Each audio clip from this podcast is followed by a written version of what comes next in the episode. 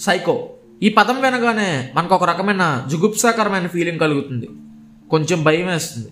వాళ్ళు చేసే పనులను తలుచుకుంటే వికారంగా కూడా ఉంటుంది. సైకో కిల్లర్స్ అంటే మనందరికీ ఫ్లాష్ అయ్యే విజువల్ చాలా భయంకరంగా ఉంటుంది. వాళ్ళను మనం నరరూప రాక్షసులుగా చూస్తాం కాబట్టి అంత భయంకరంగా ఊహించుకుంటాం.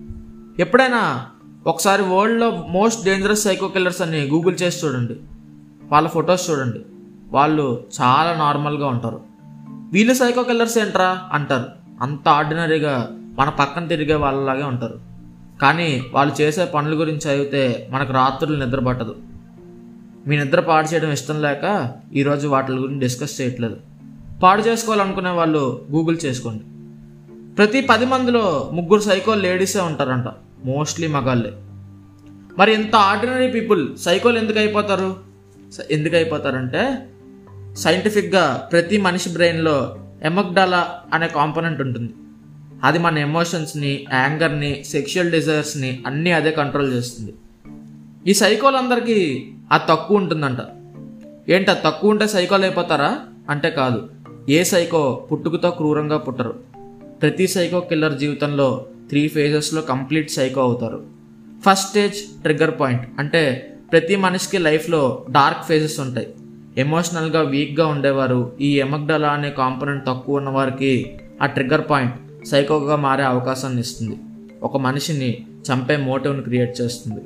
వాళ్ళతో మర్డర్ చేయిస్తుంది. సెకండ్ స్టేజ్ ఫస్ట్ చేసిన మర్డర్ వల్ల పోలీసుకి దొరికిన వాళ్ళు కొంతమంది ఉంటారు దొరకని వాళ్ళు కొంతమంది ఉంటారు. దొరికిపోయిన వారు దొరికిపోయామనే ఫ్రస్ట్రేషన్లో ఇంకా మర్డర్లు చేయడం మొదలు పెడతారు దొరకని వాళ్ళు నన్ను ఎవరు పట్టుకోలేరులే అనే గర్వంతో ఇంకా వరస్ట్గా తయారైపోతారు.